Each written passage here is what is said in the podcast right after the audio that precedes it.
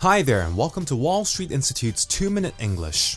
Well, the Olympics has just kicked off, and I'm sure most of you would have seen images or footage of the opening ceremony extravaganza and the start of the Games. Not to mention the energy buzzing around London with the crowds of people celebrating and enjoying themselves during this period.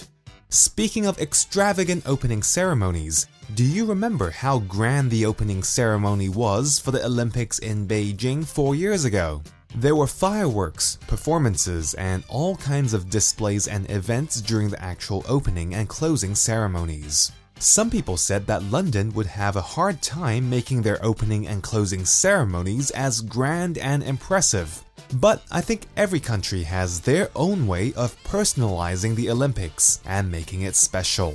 And no doubt you would agree that the opening ceremony for London 2012 has been nothing short of spectacular.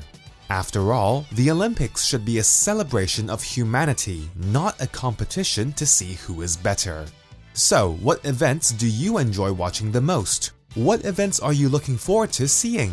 For me, I've always enjoyed the 100 meter sprint. It's just amazing to see how fast the athletes are. And it's also exciting because the sprint usually lasts just under 10 seconds. Another event that I love watching is swimming.